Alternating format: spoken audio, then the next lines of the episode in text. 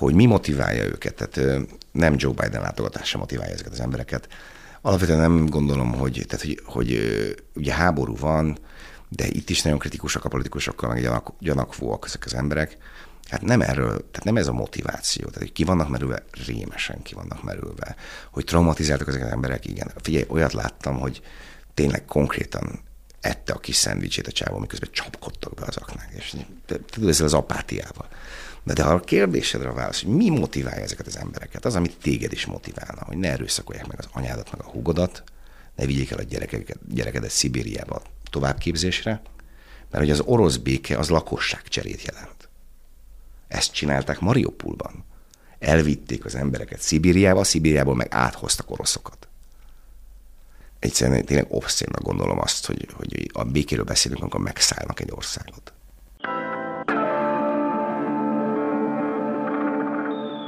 Ez az első kézből a 24.hu podcastja, és ezúttal videója is az újság és a világ történeteivel. Videóban is, mert hogy Jászberényi Sándor íróval, haditudósítóval ülünk itt ezen a héten, aki az elmúlt hetekben harmadszor járta meg az orosz-ukrán frontot, és az erről szóló írásai a 24.hu jelentek meg a többi között. Amikor egyeztettük ennek a beszélgetésnek az időpontját, akkor jöttél meg frissen, és Igen. mondtad, hogy még az is, amikor az időpontot kitűzzük, az is még egy kicsit később legyen, annyira fáradt vagy. Ez standard, vagy ez a, ez a forduló most jobban megnyomott, mint szokott? Az az igazság, hogy én azért 15 éve csinálom ezt a konfliktus újságírást, tehát ott voltam Irakban, Szíriában, a gázélvezetben, az egyiptomi forradalomban, tehát ez a arab tavasz alatt végig, ilyet még nem láttam. Ugye nem véletlenül hívják a, hívták a PTSD-t, a posztromás stressz szindrómát az angolok az első világháború után shell shocknak, ami gyakorlatilag azt jelenti, hogy, hogy a tüzérségi sok, a tüzérségi hatása.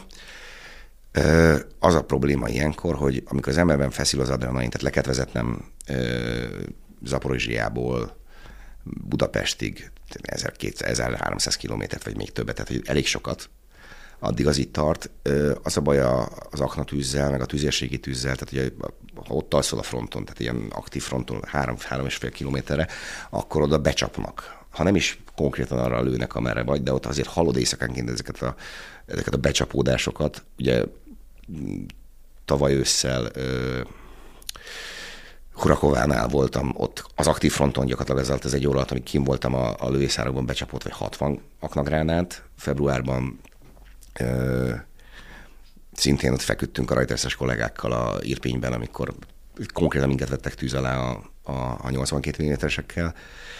Tehát, hogy, hogy ilyenkor, amikor hazajössz, akkor tudod, elengedsz. Tehát ilyenkor van az, hogy letetted az autót, az autó nem tört össze, az autó rendben van, kipakolod a ruhádat, ilyen elképesztő oroszlánszaggal, meg minden ilyesmi, találkozol a, a családdal, és akkor jön egy ilyen fázis, hogy akkor elmúlik ez, a, ez a, az adrenalin, viszont ez az, a, ez az idegállapot, amiben ugye tudod az, hogy bármikor, tehát hogy folyamatosan lőnek, vagy folyamatosan hogy bármi van, ilyen, ilyen ö, sokkot idéz. Tehát, hogy olyan, mint hogy ki lenne húzva folyamatosan az idegrendszered, és ez nem úgy van, hogy visszaugrik, mint a gumi. Hát a fiatalabb korban talán, de szerintem nem. Tehát ebben az esetben nem, ilyet még nem láttam, ami Ukrajnában most zajlik és ilyenkor kezdődik a kézremegés, meg a, a és ez nem ilyen hópi dolog, tehát én nem, én nem mély érzékeny lelkem nagyon megbántott a csúnya háború, nem erről van szó, én ebből élek, én több halottat láttam szerintem nagyon sokan, kivéve a patológusokat, de hogy, hogy, hogy erőszakos halál a munkámnak a része. Egyszerűen arról van szó, hogy a, a, a, az emberi idegrendszert ez olyan szinten viseli meg ez a, ez a tüzérségi tűz, hogy, hogy utána nem tud visszaállni egy napról a másikra, és hát nem szerettem volna magamat csodásítani, hogy erre itt ülök, és akkor mert ez nem vidám. Tehát, hogy, én, én, én, hogy valaki még kibontanak egy pesgőt mögötted, és levágod magad a földre, és nem tudod kontrollálni. Egy éve, amikor Irpényből jöttél vissza, akkor, a, akkor csak hangos podcastban már szerepeltél, szerintem akkor is megkérdeztem tőled, de most is megfogom egyrészt, lehet, hogy változott a válaszod, meg az sem baj, hogy hát ismételjük. Felsoroltad már, hogy milyen helyeken is konfliktusokban és háborúkban jártál a világban. Ez ugye egy olyan háború, ahol két, ha nem is ö, nyugati keresztény, de ortodox keresztény, fehér, bőrű ö, ország fiai háborúznak egymással olyan díszletek között, amik lehetnének a Tisza mentén, meg a lakótelepeik lehetnének Nyíregyházán. Hogy ez, ez ez mennyivel nyom meg jobban, vagy mennyivel hozza közelebb a történéseket hozzád? Én mondtam neked az előbb is, hogy, hogy azért ez, én ilyet még nem láttam, és én azért tényleg sok mindent láttam. Ö, egyrészt díszleteiben az egész a második világháborút idézi. Másrészt a legtöbb konfliktus, tehát ugye a forradalmak, az arab tavasz alatt azoknak a leverése, ezek mind aszimmetrikus konfliktusok. Tehát van, van a, a nagy, például az izraeli haderő, és van egy ilyen gerilla szedetvedett dzsihadista csapat a gázai vezetben. Tehát ez azt jelenti, teljesen aszimmetrikus, az egyiknek van tüzérsége, meg légierje, másiknak nincsen. Az iszlám államnál ott is a, a ilyen, geri, ilyen gerilla csoportok voltak, egy viszonylagos porózus határt, nem voltak ilyen, ilyen, ilyen, ilyen, ilyen nagyon frontvonalak városoknál, ugye amikor meg elindultak rá az iszlám állam, akkor ott volt lövöldözés, nagyvárosoknál, Moszulnál, vagy, vagy Tikritnél, de Kobaninnál, én Kobaninnál voltam, illetve Moszulnál, tehát, hogy ilyen van, tehát, hogy volt, volt, de hogy ilyen szintű, amikor tényleg az van, hogy gyakorlatilag az oroszok, ugye doktrinát váltottak, amikor nem ment ez a villámháború, amit elképzeltek februárban, ők romokat csinálnak, és romokat foglalnak el. Tehát nem, Bakhmutban nem áll ház.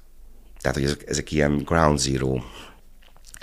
És olyan tüzérség van, de olyan szintű tüzérség van, hogy folyamatosak a becsapódások. Közelebb, távolabb. Ha, ha hallod a fütyülést, régen rossz, mert az 15-20 méteren belül lesz. És hogy, hogy az egész ukrajnai háború, ez egy klasszikus háború, per definíció nem, és ilyet nem láttam. Az iraki háború, amikor az amerikaiak bementek, és, aszimmetrikus háború volt, mert egy olyan, olyan szinten ö, fejlettebb haderő, hogy nagyon hamar végeztek ott a Saddam Husseinnek a hadseregével, miatt érdemi olyan konfliktus lenne. Ott hogy volt ugye a, a ellenállás, tehát a, a a fegyveres ellenállás a városi harcokban, de itt nem ez van. Itt lövészárkok vannak, ilyen előretort helyőrségek, folyamatosak tűz, de folyamatosak tűz, és hát most Bachmutban a legutolsó hír, hogy, hogy gyalogsági ásó a közelharc. És hogy, hogy amit itt látunk, az minden egyes kockájában a második világháború volt tavaly, most Bachmuttal az első. Ez a Verdön verzióhattyú, ahol tényleg az van, hogy a Wagner csoport ö, besorozott tízezer anyagyilkost, meg, meg bűn, kőkemény bűnözőt, tehát életfogytos bűnözőket, és akkor az volt, hogy ezeket ráküldték. Hát egy hét alatt, pont amikor ott voltam, akkor néztem, akkor adta ki az ukrán ö, Honvédelmi Minisztérium a, a számokat, hogy egy hét alatt megöltek 7000 embert a Wagner csoportból, hetet, egy hét alatt. Hozd már le, hogy ez naponta hány ember hal meg. És hogy ezeket le, le, és úgy törték be Vuladárnál a, a Wagner csoportosok, ez ilyen új stratégia, hogy ott vannak az ukrán védők, akik veteránok, meg akik be vannak ásva, de érted, hogyha 2000 ember rohan felé egy darab AK-val, úgyhogy a saját tüzérségből lövik őket. Tehát ilyen nincs, tehát olyan nincs távolság, hogy az orosz tüzérség lövi az ukrán nácsokat, amelyik felé megküldték ezeket a szerencsétleneket. Nem, sajnálom persze, tehát. És ezeket le, legyilkolják, megy egy két órán keresztül az ölés, tehát az aktív harc, tehát amikor lőnek a lövészárokba, a házakba, ahonnan lehet, ott vannak a holtestek végig a, a, a, mezőn. Két óra után a folyamatos, tehát azt remélik, hogy ugye két óra után, amikor megtörték, nyilvánvaló, hogy nem tudták elfoglalni, akkor általában le lehet szívni egy cigarettát, lehet inni egy pohár vizet, stb. És akkor ezt csinálták a Wagner csoport, hogy beküldték a, ezeket a besorozott embereket, akiket nem kár, aki nem volt hajlandó menni, az a megásettek a sért, és belelőtték. Ez ugye szintén New York Times-os cikk volt, hogy a, a életben maradt Wagner csoport tagjaiból, tehát ezekből a bűnözőkből, hogy mi volt, hogyan nézett ez ki. És akkor azt csinálták, hogy ezek az emberek, ezek a fiatal férfiak, akik ott állnak a fronton, ukrán ö, emberek, ezek két és fél órán keresztül tartották a pozíciót, iszonyat, iszonyatos ölés volt, tehát iszonyatos gyilkolás volt, és utána akkor megindultak a, a második hullám, és megint 2000 ember, akik már mondjuk jobban képzettek, és, tartottak. és akkor ezeket, hát erre nincsen felkészülve mentálisan senki, meg lelkileg senki. És akkor itt is sikerült betörniük, és abban abba a részbe betörni. Az oroszoknak nyilvánvalóan nem számít a, az emberanyag, tehát nem számít a, a, a halottak száma, meg az, hogy hány ilyen ember, ameddig tudják uralni azt, hogy ezeket nem menjenek vissza. És ezért én nagyon érdekes, hogy beszélgettem pont a fronton a, ezzel a, a, a csapi magyar fiúval, aki őrmesterként szolgál a 127-esekben, hogy nem véletlenül vonulnak az orosz csapatok mobil krematóriumokkal. Nincs, ha nincs holtest, amit haza kell küldeni, akkor az nem jelenik meg tételként. Hol jártál most? És hogy választottad ki, hogy pont oda? Tudod, ez a... És hogy jutsz oda? A szegény ember azzal fűz, amilyen, amilyen van. Én le akartam menni Bachmutba. Van egy kedves barátom, aki nyima, akikkel még 2015 2016-ban, vagy 2017-ben, tehát valamikor így, ott voltam Avgyevkánál, ugye ez, ez, egy, ez egy elég régóta zajló konfliktus, tehát ugye azt, a, a teljes offenzív az tavaly kezdődött meg, de azért Oroszország folyamatosan ö, gyakorlatilag Majdan óta ö, próbálja Ukrajnának a, a, a területét megszerezni, így vagy úgy, kizöld emberek, stb. Ö, szóval én Bakhmutba akartam menni, hát először sem akartam menni Kievbe, és akkor utána le akartam menni a keleti frontra.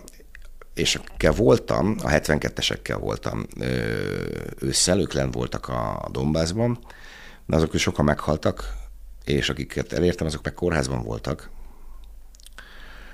és egész magas szintre volt. Valami, és mondták, hogy, hogy, hogy tehát úgy lehetett volna lemenni Bachmutba, hogy akkor egy órát vagy lent, és utána azon is hoznak is vissza, és akkor ez se biztonságos, meg ilyenek, akkor úgy gondoltam, hogy ez nem, és akkor utána meg jött is a hír, hogy már senkit, tehát még az, a, az ukrán önkénteseket sem engedi be, akik mondjuk az első segít, vagy a evakuációt vezélik, senkit. És akkor, akkor, akkor azt gondoltam, hogy ugye várható, tehát egyrészt ugye megindultak Luhansk felől az oroszok, tehát egy, egy, egy ilyen ellentámadásba próbálják bevenni Bachmutot, de várható, hogy délen, mert Zaporozsia rajta van az új orosz térképeken, mint orosz város, hogy délen betörnek a Nyeper felől. Ugye Hersonnál az ukránok egy sikeres ö, ellenoffenzívát csináltak még tavaly, és ott arról is készül, és ott is egy, egy felfejlődése van az orosz haderőnek.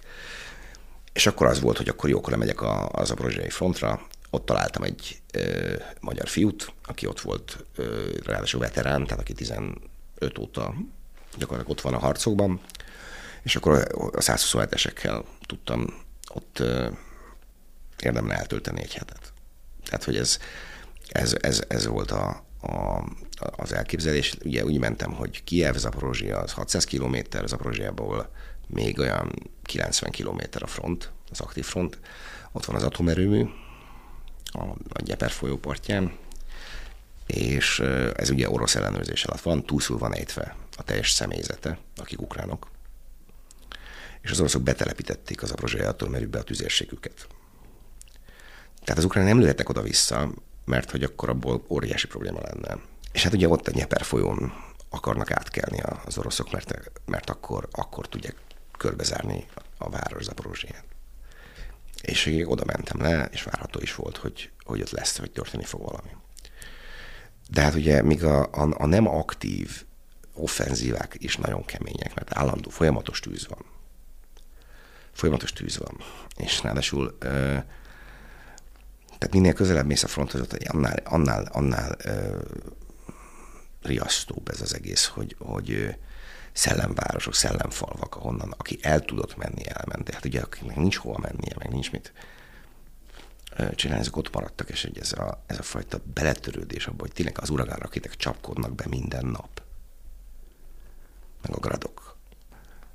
És ez történik. És hát ugye, a, amikor most nem voltam, lementem egy ilyen, egy ilyen előretolt helyőrségre, ami egy beásott pozíció volt a Gyeper partján, akartam csinálni egy fotósorozatot arról, hogy hogyan, hogyan élnek ezek a katonák. Tehát, hogy a föld alatti bunkerben, hogy ki van terítve a harisnyák, mert mínusz 15 fok tud lenni éjszaka, és hogy tudod, hogyha két napot állsz, és a farmerben ebben az éjszakában, utána véresebb, és állsz egy hétig. Tehát, hogy hogy, hogy hogyan élnek ezek a katonák, és végigfotóztam a Browningokat, a, a pozíciókat, visszajöttem, és akkor indultam Kievbe, ugye reggel 4.30-kor indultam Kievbe, tehát hogy mire, mire gyakorlatilag Záporozsiába beértem, arra melyelszék, már meg is támadták, meg, meg, meg is lőtték ezt.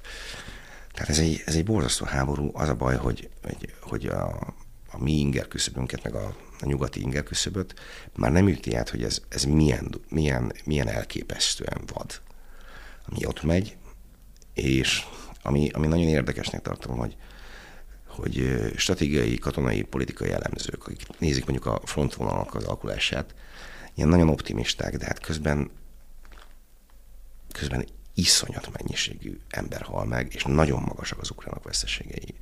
Ez oroszoknak még magasabbak, mert nyilván ők a támadó erő, de hogy, hogy egy egész generáció nyomorodik meg végleg, akik, akik ott vannak. És hogy ez, ez az, amit, tehát engem ez érdekel ebben az egész történetben, hogy a fronton, akik ott vannak, azok, azoknak mik az elképzelései, hogyan fog kinézni ez, mit remélnek, és hát hogyan változnak meg. Hogyan változtatja ez meg ezeket az embereket. Senki nem jön vissza. Legalábbis nem úgy, ahogy elment.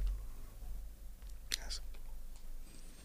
Mi jut el, vagy mi formája, megpróbálok egy értelmes kérdést összerakni ebből a fronton levőknek a bizakodását, hogy ott egy ilyen hogyha valaki 15 éve a Donbassban van, vagy ha valakit fél évvel küldtek a frontra és még életben van, akkor ez egy ilyen operatív apátiába vált, tehát eljutnak-e hozzájuk a külvilágból hírek, számít-e mondjuk egy fronton levő katonának, hogy Biden megjárják Kievet, vagy ez ilyen szimbolikus Ö, dolgok el se jutnak e- hozzájuk? E- egyrészt ugye Isten áldja Elon Muskot, meg a Starlinket.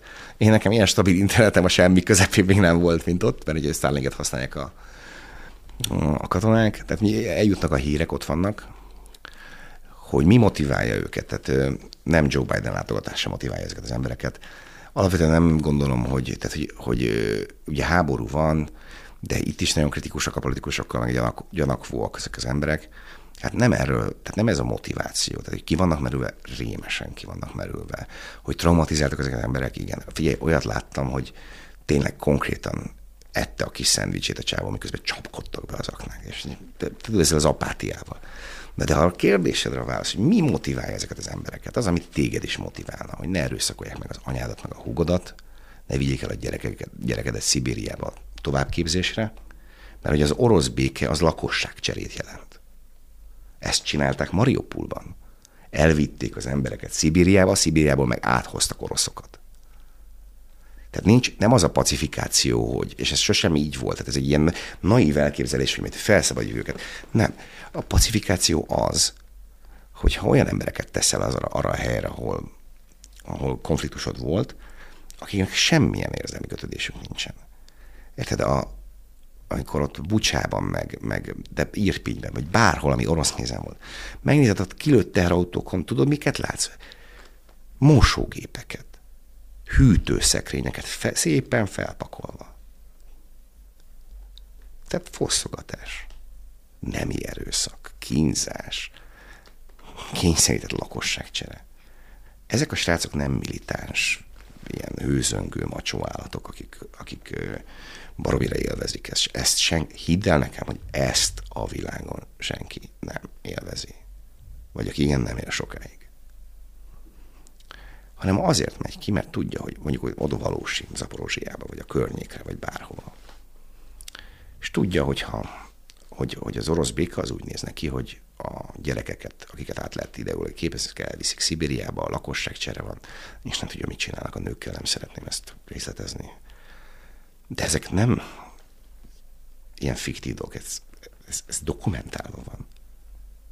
A random agyon lőtt emberek Bucsa utcáin, a, a, a fosztogatás az, hogy, hogy keresik a, a Mariupolnak, a civil lakosságának egy jelentős részét, hogy hol vannak. Mert akit nem öltek meg, azt elindítottak Oroszország felé. Gyerekeket, akikkel énekeltetik, tehát ez nemzetközi médiában szintén meg énekeltetik az orosz himnust, himnuszt, és, és, és, és, és hát megy az átképzés. Tehát én ezen vagyok, ezen szörnyűködöm, akkor odaírja egy kommentelő mondjuk az írói oldalamon, Miért nem teszik le a fegyvert, hiszen élni mindennél jobb? Az a baj, hogy ő azt gondolja, hogy az élet folytatódott, hogy ő folytatódik úgy, ahogy ő, az adott kommentelő gondolta, de ez nem így van. Ez nem így van. Ez az életed, ami, ami van, az véget ér, a szeretteidet. Szabadrablása van az orosz csapatoknak Ukrajnában, tehát ezt látjuk. Te mit tudsz tenni? Amikor ez nem egy ilyen hipotézis, ez, ez egy, egy, egy a rossz, nem, ez egészen biztos. És hogyha azt gondolja a hallgató vagy a néző, hogy túlzok, akkor olvassa el a Polcelennek az Asszony a fronton című könyvét. Mert ez így néz ki. És ez semmit nem változott. Azt mondtad, hogy a nyugati közvélemény, és értsük magunkat is ide, mert el se tudja képzelni a front realitásnak a vadságát amikor megírtad azokat a történeteket, amiket megírtál, azoknak van egy ilyen Én nem érzékelem rajtuk azt a törekvést, hogy a vadságnak minden árnyalatát visszaadják. Pontosabban tudatosan azt érzékelem rajta, hogy nem akarod az egészet így masszívan, naturálisan rászabadítani az olvasóra, sőt a varjak azokat jelképezik, akik nem jönnek vissza című, nem biztos, hogy pontosan idéztem a címét, című az én kifejezetten elégikus hangvételünknek is mondható, szóval, hogy van egy ilyen tudatos, tudattalani írói törekvésed, hogy valahogy egy az irodalom felé vidden, és ne a, ny- nem. nyers nem, tehát nagyon szó, háború pornó legyen belőle? Amikor, amikor egy olyan helyzet vagy tényleg, hogy ben vagy egy kísértett falu közepén, egy ilyen kijelölt parasztházban, ami hullik szét, és akkor az ott, ott ülsz a katonákkal, meg ilyesmi, és akkor le kell adnod egy cikket, mert csesztetnek a szerkesztők, akkor próbálsz ilyen, ilyen, ilyen, ilyen vonalas lenni, a, ami nagyon vicces, hogy, hogy hát nem vicces, hát ugye amikor veteránnal beszélgetsz, és már ezek az emberek nem tudnak aludni. Tehát nyilván rengeteg probléma van ezzel. És így beszélgetsz a veteránnal, hogy mi, mit, ki mit látott. Tudod, ezért, amit a, a mit láttunk, meg miket csináltunk életünkben, és akkor ő mondja, hogy ott volt Debalcevénél, mondom, én is ott voltam, és akkor én védtem. Tehát az egy, az egy szintén egy ilyen daráló volt, körbevették a várost, és ott és mi is úgy jöttünk ki, hogy, hogy még a 24-nek csináltuk ezt, és akkor, akkor hát ez egy olyan nagyon kemény része volt ennek a, a konfliktusnak, ami, ami hasonlított a mostanihoz, de most mindenhol ez van, akkor ez ilyen felvillanás volt. De mindig csak mutatta a srác a tetoválását, és akkor én láttam, hogy ott vannak a varjak, és mindenhol ott voltak a varjak, ez a iszonyatos, ugye ott rohad a termés a földeken, meg a minden. Tehát egy iszonyatos sok táplálék van, és ezért ilyen iszonyat nagy varjú csapatok vannak mindenfelé. Ha megnézed abban a riportban, hogy a, a, a varjak azokat jelentik, nem jöttek vissza, ben van két beszélgetés, amiben amivel elhangzik ez a mondat, és azt úgy, úgy, úgy van behagytam videóval, hogy hát ilyen 128-asokkal beszélgettem, de már nem, mert mindenki meghalt, aki magyar volt. Kárpátaljai. Tehát, hogy ez benne van, egyszerűen azért gondolom, tehát azért írtam azt meg így, mert hogy akkor ez volt a legerősebb élmény az utolsó, amire elkezdtem írni azt, hogy, hogy ott van a srácnak a kezén a tetoválás, és ezt elmondja, hogy, hogy mi az. Ugye nyilván nekem azért íróként így a, hatalmas varjú mitológia van meg az egészben, tehát hogy ez, erre ki is van hegyezve az ember, de hogy nem volt ilyen tudatos szempont. Ezek a kicsi részletek, amik úgy elmondják, tehát el tud képzelni, milyen az, amikor nem, de ezt nem lehet prózába visszaadni. Tehát amikor tényleg egy üveg konyak után a háborús veterán mutogatja a tetoválását, és ahogyan mondja, milyen hangsúlyban mondja, hogy a varjak azokat jelentik, akik nem jöttek vissza, és ebben benne van, hogy én is közöttük vagyok. De hát igyekszik az emeget, megpróbálom. Megpróbálom. És azt gondolom, hogy tehát, hogy, hogy annak kifejezetten örülök, hogy a, a Pető Petitet a főszerkesztő, meg azért, tehát ők értik ezt, hogy ezt miért így csinálom, tehát miért így írom meg. És ugye ebbe bele tudom tenni vizuálban mindezt az információt, amit el kellene mondani egy ilyen font helyzetről. De én szerintem sokkal fontosabb azt megérteni, hogy ez itt zajlik körülöttünk, ez eszkalálódik, tehát ez nagyon közel van hozzánk, eszkalálódik ez a konfliktus, és hogy ne legyenek adatok, ne adatok legyenek. Ezek emberek. És a hazájukat védik. És nem, nem egy, egy eszmét, nem egy ilyen, ilyen megfoghatatlan, pedefényen definálhatatlan fogalmat, hanem nagyon praktikus dolgokat. Nagyon praktikus dolgokat. Ha olvasod, és bizonyára olvasod, hogy nyugati vagy általad beszélt bármilyen nyelvű sajtóban milyen tudósítások jelennek meg, azokban mit látsz?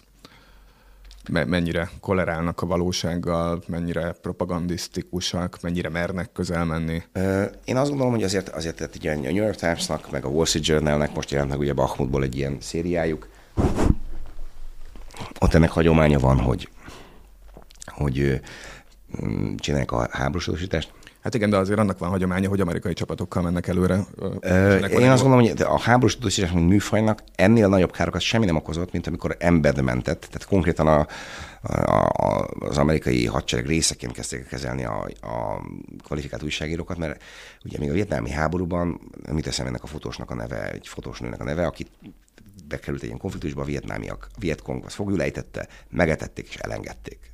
Mert hogy fotós. Ilyen most már nincsen, tehát ilyenkor valahova valahol be, be vagy csatornázva. Na most nyilván itt az ukrajnai konfliktusban az amerikaiak szinten tartják a, a, az érdeklődést, nagyon sokszor propagandisztikus. Most, ami volt a New York Times, nagyon érdekes volt az, hogy megszóltak az ukrán katonák, és ezt a letargiát megérzed, meg ezt az apátiát megérzed, amikből mond, amit, mondanak. Tehát ez, tehát ez borzasztó, tényleg bor, verdöni szintű mészállás zajlik.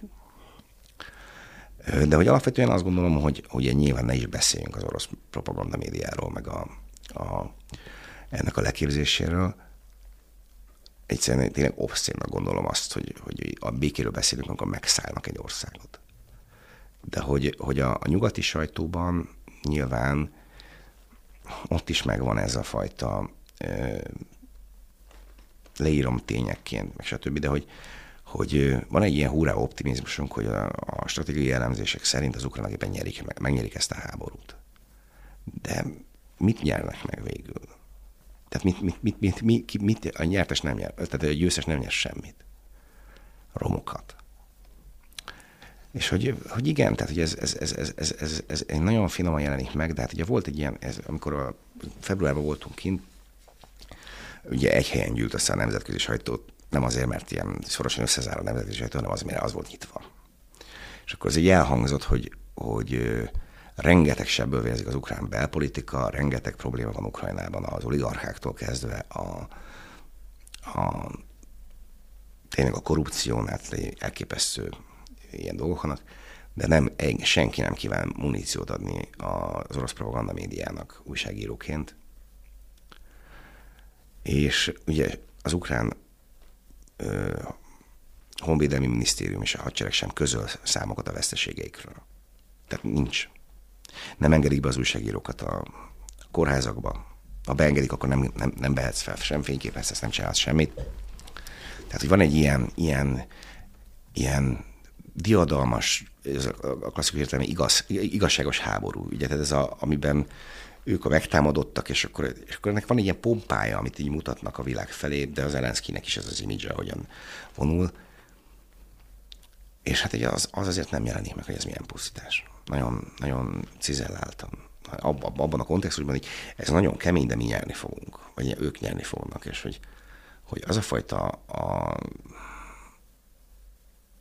az a fajta borzalom, hogy ez milyen áron van, az úgy valahogy elsik. De ez nem egyelő azzal, hogy, hogy azonnal be kell fejezni a harcokat, és nem, tehát így ezért egy megszállás ellen harc, háború, harcolnak az ukránok. De ha az áráról nem beszélünk, hogy ez mennyibe kerül Ukrajnának. És Ukrajna Ukrajnának a legjobbjainak. Még egy kicsit a nyugati médiánál maradva ott ugye van ez a része a dolognak, hogy a nyugati közvéleménynek műszörödik át ami, abból, ami valójában a fronton történik. Hogyan néz ez ki visszafelé abból a szempontból, hogy a nem orosz propaganda elveket követő magyar, meg a lényegében komplet nyugati sajtóban ennek a nagy vetülete is megjelenik. Kapnak-e, és milyen fegyveres támogatást kapnak, Leopárd egyeseket kapnak, Leopárd ketteseket kapnak, idén kapják, jövőre kapják, valójában már ki is vannak ráképezve Németországban, adnak el svédek, csak akkor adnak, amikor a NATO-hoz csatlakoztak, ami soha napján lesz kiskedben pillanatnyilván szerint, hogy mi élődik meg ebből a fronton, hogy ott van egy ilyen, hogy időnként szólnak nekik, hogy szerintünk majd lesznek Leopard 2 és akkor megfordul minden, és nem kell még két évet ebben a gödörben töltötök a nyeperszélén, vagy az vetül fel, hogy a, a konkrét bráningokhoz, ami ott van a kezedben, lesz a jövő héten lőszer?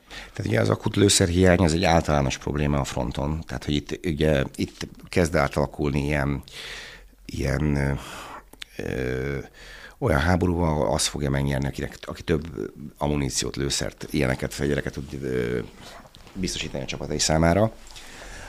Egyébként én azt gondolom, hogy nem, tehát hogy azért ez nem így van.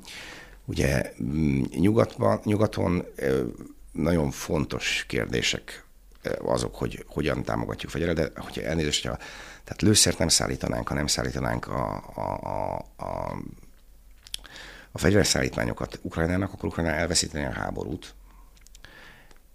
Pont a déli frontnál ez a, látod, ott vannak a HIMARS-ek, mutatta a távolba az őrmester, és de nem megyünk oda, mert engem is lelőnek. Tehát, hogy ez ugye védve van a, a, azért, mert ugye az oroszok azok, azok nagyon szeretnék ezeket kilőni. Tehát, hogy a, a nyugati csúcs technológia ott van Ukrajnában, ez a fajta ilyen csodafegyvervágyálás viszont nincsen, hogy akkor majd megérkezik, és akkor majd minden, nem.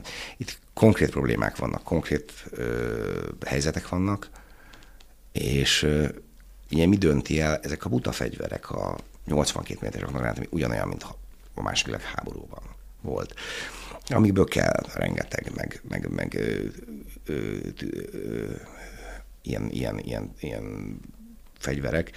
A leopárt tankok megérkezése meglátjuk, hogy, hogy tud-e érdemben áttörést hozni. Ne felejtsük, hogy nem ugyanaz a helyzet, mint tavaly ősszel volt.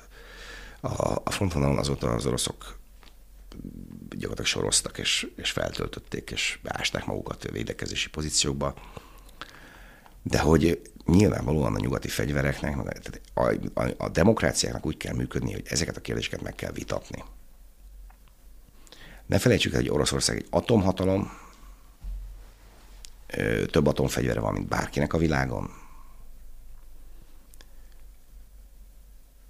Németországnál nyilvánvalóan a hajuk az égnek áll, amikor német fegyverek vagy német harckocsik újra ezen a területen. Ez a generácionális probléma. De hát ugye, a, ami alapvetően egy, egy, egy, egy, egy valid pontja a, a vitának, hogy ha az ukránokat legyőzik az oroszok, akkor az mm, fel fogja gyorsítani a birodalmi törekvéseket, és sokkal erősebbek teszi. Ugye a svédek, finnek, tehát aki most be akar lépni a, a NATO-ba, az azért lépi, mert az validnak értékeli. Tehát gyakorlatilag, ha nem akarod a saját hadseregedet és a saját fiaidat odállítani, akkor, akkor ez egy nagyon jó alternatív, hogy, hogy lehetőséget az az ukránoknak, hogy hából harcoljanak. Tehát, hogy, hogy ellen, ellenálljanak. És a fegyverek azért elég komolyan megér, nagyon hamar megérkeztek a, a, a frontra, tehát mindenhova megjelentek a Stringer rakéták, az Enlók, tudod, ezek a föld, föld, föld tehát harckocsi elhárító új generációs, a brit ilyen mempedek, ilyen kézi, tehát emberi váron induló rakéták, ezek iszonyatos pusztítást végeztek az oroszok soraiban, meg az orosz ö, technikai állomány soraiban. A mai napig nem sikerült Oroszországnak ellenőrizni a légteret, hála a nyugati légtérvédelmi rakétarendszereknek, amiket megkaptak szintén. Az a kérdés, és tehát én volt egy elképesztő vitám, hogy egy, egy ismerősömmel, hogy hogy de hát az ukránok így, meg úgy, meg és azt nem kell szeretni az ukránokat. Tegye fel magának ezt a kérdést, szeretne az oroszok szomszédja lenni?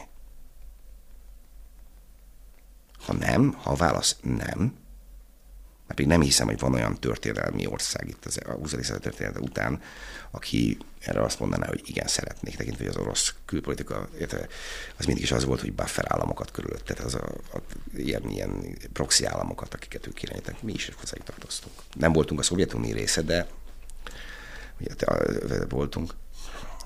Tehát, ha nem szeretnéd azt, hogy, hogy elhozzák hozzád az orosz típusú demokráciát, akkor, akkor érdemes elgondolkodni azon, hogy szabad-e hagyni, hogy ezt meg lehessen csinálni Európában 2023-ban, hogy lerohanjanak és teljesen elfoglaljanak egy, egy országot. Mert akkor, ha ezt meg lehet csinálni, akkor mi fogja megállítani őket? De ezt, ezt el kell vitatni, itt vannak jogos félelmek, de hogy alapvetően azt gondolom, hogy, hogy, hogy nem azért küldik a, a nyugat, főleg Európáról beszélek, nem Amerikáról, mert Amerikának geopolitikai érdekei vannak, ez egészen más. De hogy a németek, a, a franciák, a csehek, lengyelek nem azért küldik a fegyvereket, mert nincsenek, tehát harmonikus viszonya van Ukrajnával, hanem azért, mert az a történelmi tapasztalat, hogy ha Ukrajna elesik, akkor tíz év belül valaki más fog jönni. És ennek elkerülés érdekében inkább, inkább próbáljuk meg őket megállapítani, ahogyan lehet, anélkül, hogy egy atomháború robbannak ki. És hát ez a, ez a, és ez leképződik a frontra, ez megjelenik a fronton, tehát mindenhol lett lesz rakétákat. Amikor februárban voltam kint tavaly, akkor ugye nem volt egyértelmű, hogy van-e elég, egyáltalán elég fegyverük az ukránoknak, hogy, és ott az elszántság, akkor még szovjet fegyverekkel, nagyon kevés ilyen, ilyen modern gépjármű elhárító, tehát repülőgép, meg ilyesmi elhárító fegyverzettel rendelkeztek, de azóta ezek megérkeztek, ezek, ezek működnek, ezek életeket mentenek. Hát most amennyire erről beszélhetünk, ilyen, ez egy kicsit obszén, hogy így fogalmazok, hogy életeket mentek. Meg az egyik oldalon menték. Az egyik Nyilván. oldalon menték, tehát egy, meg, megakadályozzák azt, hogy pár bocsánat, de eltelt egy év, és nem sikerült kvázi semmit elérni az oroszoknak a kitűzött célból. És hát most már lehet azt tudni, hogy tehát akármi történik, ezt a háborút elvesztették, mert hogy ezt a helyet nem fogja tudni pacifikálni az országot, nem lehet ezt csinálni. Tehát azok a tervek azok nincsenek már meg. De hát ehhez az kell, hogy a nyugat, tehát elsősorban Európa beálljon Ukrajna mögé. És ez nem arról szól, hogy mi szeretjük az ukránokat annyira, hanem arról szól, hogy mi nem szeretnénk, hogy a, az orosz birodalmi törekvések a, már a mi területen érvényesüljenek. Mondtad, hogy a háborúnak van egyfajta pompája, teremtett, meg kreált pompája a nyugati sajtóban.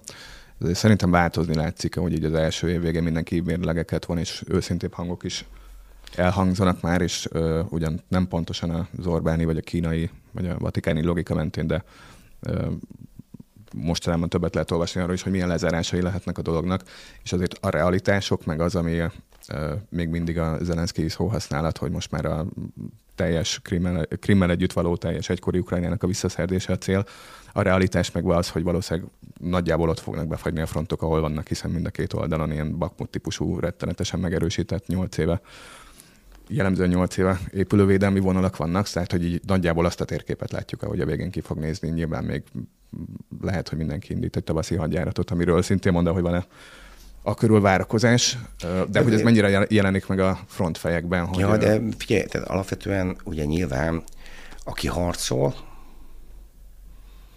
az, az nagyon praktikus, tehát ez nem, nem fog nagyon sokan vannak, akik ugye akkor menjenek innen, tehát mindenhonnan, és hogy, hogy, hogy de én azt gondolom, hogy például nincsen ez a fajta, tehát nagyon kevés olyan emberrel találkoztam, aki mondjuk aktív harcoló volt, katonatiszt, vagy katona, aki ne lenne tisztában a, a realitásokkal, hogy, hogy, hogy mit lehet megcsinálni, és mit nem lehet megcsinálni, és hogyan.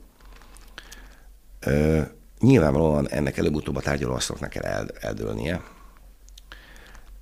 hogy, hogy, hogy, hogy mi hogyan történik.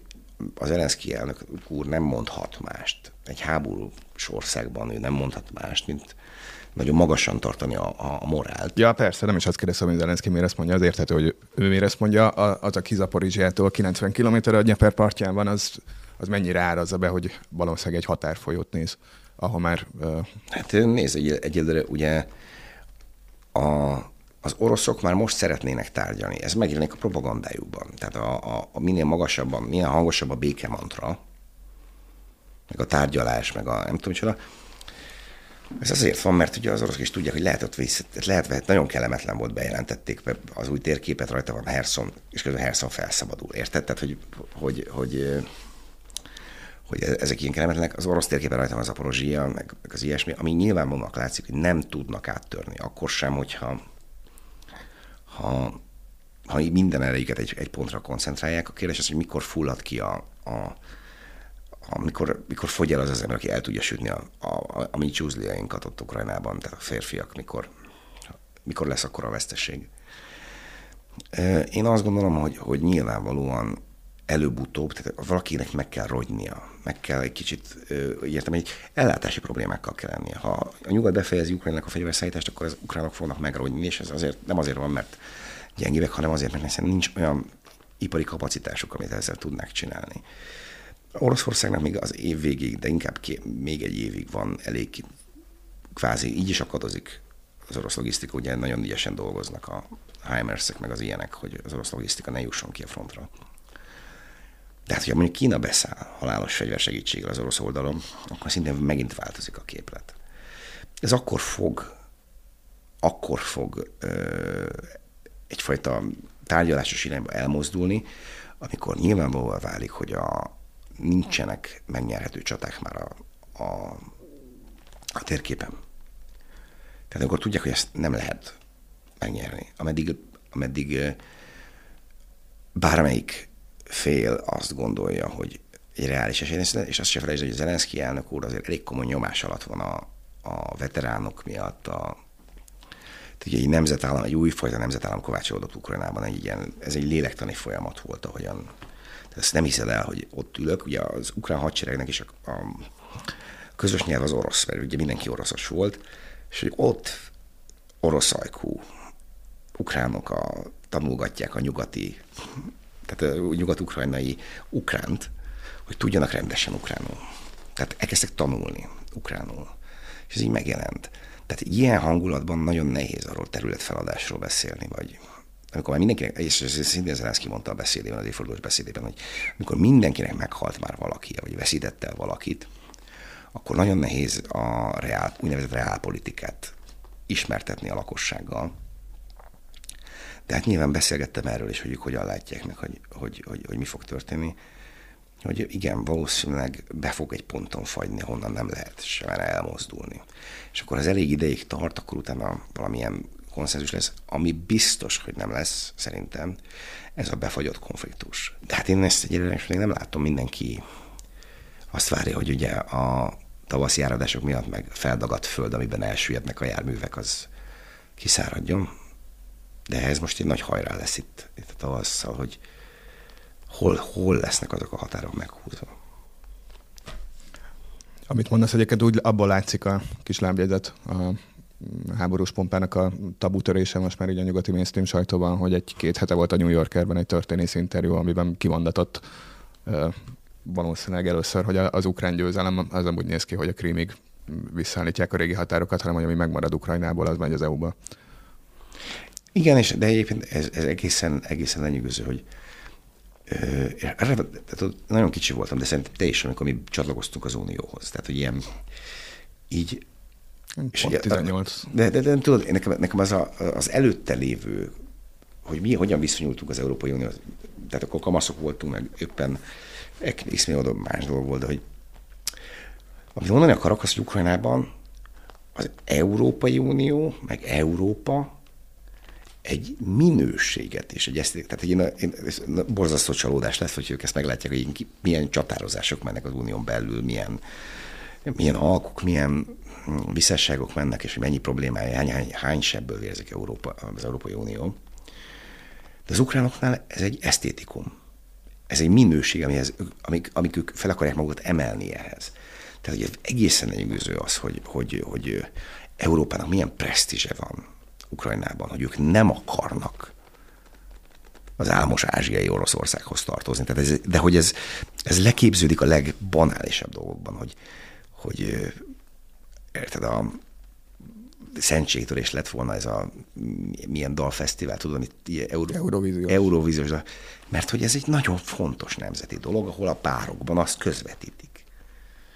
Mert Eurovíziós, és az ukránok indulnak rajta, és hogy ők ezeken részt vesznek. Tehát, hogy, hogy... Jó, azért a, az Eurovíziós Dalfesztiválban megélt európai identitásot gyorsan meg tud kapni, ezt azért már lát, ja, láttuk ja, első Elnézést, tehát, hogy, tehát én, én, én, ebben roppant szkeptikus vagyok, de nyilvánvalóan nem kezdek el arról beszélni. Nem, nem ismertettem az Európai Unió általános struktúrális problémáit a, az Ukrajnában harcoló feleknek, de hogy, hogy hogy van egy ilyen presztízse, tehát hogy ez, ez, ez, ez megjelenik, és azt gondolom, hogy nem lesz ez a befagyott konfliktus mert megy be az Európai Unióba, ami ugye gyakorlatilag erről szól a magyar kormánynak a tevékenysége, erősen hajt ez a federal, federalizálódás felé, tehát ugye a szövetségi államszint felé, ugye ez... Mármint az, Euró, az Európai Unió önsúlya hajt a federalisztikus állam Igen, felé. A magyar kormány tevékenysége... Magyar kormány pont enne, ezzel szemben határozza meg magát, de hogy tehát ez, ez, ez érzékelhető ez a, a, ez a törekvés, és a,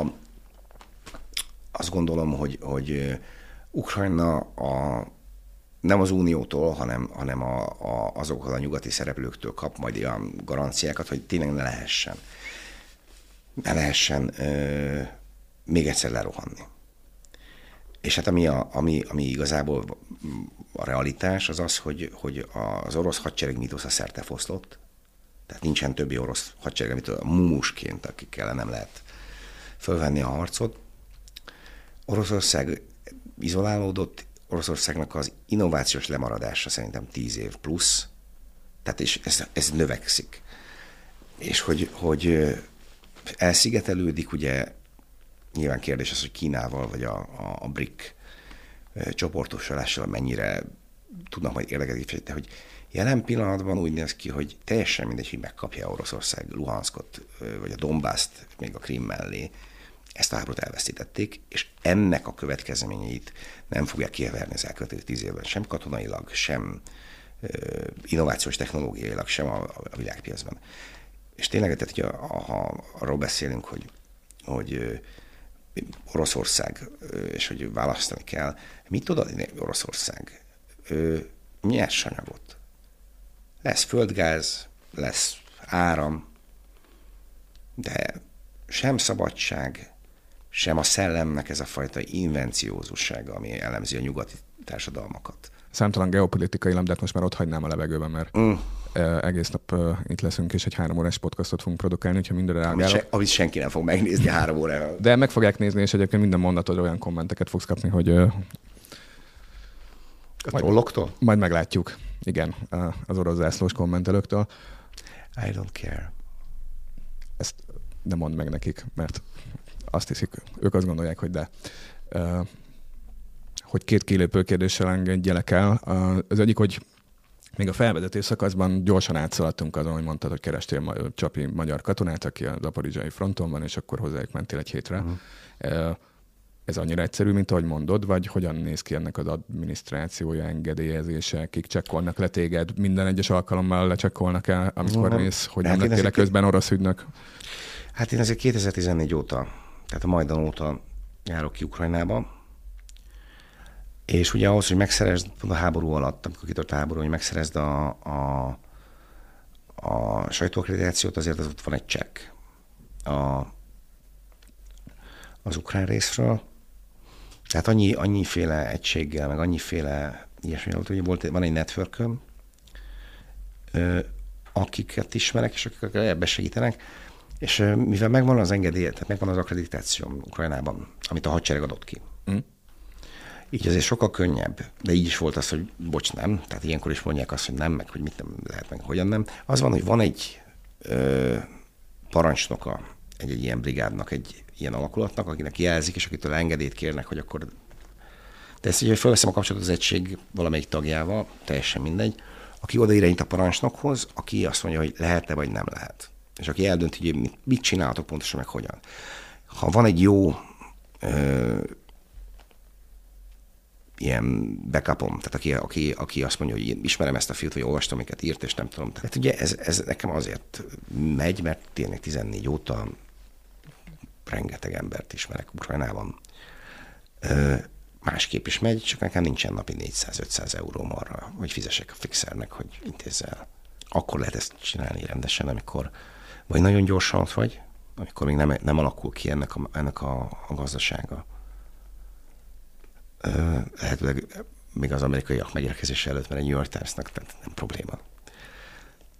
Sőt, tehát most már az van, hogy saját biztonsági embert visznek, ilyen veteránokat, akik mit, meddig lehet, mit lehet. Tehát egy külön plusz egy embert alkalmaznak arra, hogy a terepen mozogjon. Nekem mindig volt valamilyen rákérdezésem ebben a kapcsolatokban. És ez a, ez a hálózat, ez működik, ezek az emberek olvassák, amit írok, vitatkoznak, ha arról van szó. És ezeket el tudom mondani, tehát látják, hogy engem tényleg az a része érdekel ennek a történetnek, hogy hogyan alakul ez a generáció a a fronton. Mostani cikk sorodatodnak az első elemében egy mozzanat csupán, hogy a azt hiszem kerék problémái támadnak az autónak, ja. és valaki megpróbálja megszerelni, de be kell menni a nagyvárosba, és nem akar bemenni a nagyvárosba, mert hogy elkapja őt is a kényszersorozás. Szóval nyilván a, a, mondjuk a kárpátaljai vagy akár így a nyugat-ukrajnai, Lviv környéki morál közhangulat, stb. Ez nyilván tök más, mint hogyha Zaporizsiában a családodról már lemondhattál, egy beásod magadat, hogy e, ennek az atmoszférájáról, vagy lélektanáról, vagy amit megéreztél amit, belőle? Ami, arról amit, amit, amit fontos ö, de ezeket írtam is, tehát két dolog van. Ugye azért ez igaz gazdasági mély repülésben van Ukrajna, tehát hogy, hogy egyre inkább a hadsereg válik, tehát nyilvánvalóan, de ez törvényszerű, hogy a hadsereg válik a legnagyobb gazdasági szereplővé. Ezzel párhuzamosan ö, soroznak folyamatosan Ukrajnában, tehát ugye a honvédő háborúhoz, ö, új jogkörökkel ruházták fel ezt a, a, a, a bizottságot, átadják a behívókat, de nem az van, hogy elviszik onnan, és akkor nem mehet haza, hanem átnyújtják a behívót. Sokan nem vették át, visszaéltek egy ilyen, ilyen dolgokkal. De szeretném hangsúlyozni, nem, ez nem a kárpátai magyarokra van ö, kitalálva, vagy ö, hanem mindenhol ez történik Ukrajnában, ami miatt van ez a, a félelem, és senki nem tudja, hogy hova megy, hogy, hogy milyen ö, körülmények közé van, akik sokan ezzel párhuzamosan fontolgatják, hogy a hadseregbe belépnek, mert legalább ott van valamilyen, legkeres valami pénzt van ö, csinálni, de ennek van egy, igen, tehát hogy a, a, a veszteségek, az, hogy, hogy és így amikor nagyon rosszul jön ki, mert a rendszer ugye nincsen frissítve, hogy kimaradt, itt kiment el, tehát így sok menekült mozgás volt, tehát így, így történnek hibák, amikor még súlyos beteg vagy halálos beteg embereket hívnak be, és ott állnak, és és üvölt a sorozat is, hogy hogy az Istenben lehetséges ez, mert ez volt egy ilyen felháborodás, hogy fele alkalmatlan, tényleg. És hogy igen, van egy ilyen félelem, hogy nem tudod, hogy, hogy, hogy mikor vált. Ugye az új törvények azok, azok lehetővé tesznek egy csomó eddig állami intézményben, köz, közfeladatellátó cégnél nem lehetett ki, be, ki, kiadni a sorozat papírokat. Volt ilyen is, amikor valamilyen illegális buliban kiment a rendőrség, és az előállítás közben átnyújtotta a férfiaknak a, a behívót. Ezt, ezt megírta a, a Kiev Post, tehát hogy ez, ez, ez egy cikkben volt. Ennek, ennek gyakorlatilag nyilvánvalóan fásul bele a társadalom is ebbe a háborúba. Tehát el tudod képzelni, amikor nekünk egy ilyen inger, inger küszöbünk van, egy ilyen erős inger küszöbünk, amit nem tudom, tudunk átlépni már az ukrán háborús hírekkel, de mi mehet ott Ukrajnában? És hogy, hogy van egy ilyen fásultság, tehát közben tömegével lépnek be a férfiak, látjuk azt, hogy, hogy nem, aki el akart menni, mondjuk Kárpátaljáról már régen elment Magyarországra, kettős állampolgára a kárpátaljai magyarok nagy része. Tehát, hogy, hogy igen, ez, ez egy kellemet, ez egy, ez egy szomorú dolog. Nem akar átmenni az elnőző ponton, mert nem tudja, hogy éppen most akkor neki ott van egy ilyen bizottsági ézé. Ez, ez, ezt láttuk. Vannak, tehát, és tehát ugye 50 éveseket is be lehet hívni meg, tehát mindenféle ilyesmi van, és ilyenkor egy általános idegesség van. És nem arról van szó, tehát ezt kérdeztem, hogy arról van szó, hogy, hogy ezek az emberek nem akarnak elmenni, vagy ilyesmi, nem az, hogy, hogy nagyon sokszor nagyon rossz logisztikával, rosszul szervezetten zajlik le ez az egész, és ilyen adhok össze-vissza. Tehát erre nem volt felkészülve Ukrajnának semmilyen rendszere, hogy itt most fegyverképes, tehát a fegyverfogásra alkalmas férfiakat kell be, besorozni, be, be, behívni. És hát igazából egyik oldalon rengetegen jelentkeznek a hadseregbe férfiak, a másik oldalon meg van ez a bizonytalanság, hogy akkor most engem be fognak hívni, akkor mi lesz az anyukámmal, ha én 50 éves vagyok, az anyukám, tudom én, 70 éves vagy 80 éves, akkor mi lesz, hogyan lesz. Tehát ugye ezek a félelmek vannak, de ez szerintem teljesen normális. Tehát, hogy, hogy, hogy igen, ez zajlik. Az sokkal inkább tűnik ilyen nonsensznek, hogy nem beszélünk arról, hogy mekkora véráldozatot hoz Ukrajna, mennyi, mennyien halnak meg Ukrajnában, de ellenben arról beszámolunk, hogy soroznak. És ez ilyen gonosznak tűnik. Nem. A kettő egymásból következik. Azok a katonák, akik februárban, illetve nyáron megállították az oroszokat, azok már nem azok a katonák, akik ott vannak lenne a fronton. Nem nagyon sokan meghaltak. Nagyon sokan. Itt köszönöm meg, hogy jöttél. Remélem. Én köszönöm. Bizonyára lesz még alkalmunk, és remélem, hogy annak uh, akár ennél egy hajl, halvány árnyalat a szívderítőbbé kicsengése is lehet. Hm. És a hallgatóknak is. Köszönjük Köszönöm szépen a figyelmet. Ez volt az első kézből podcast és videó erre a hétre.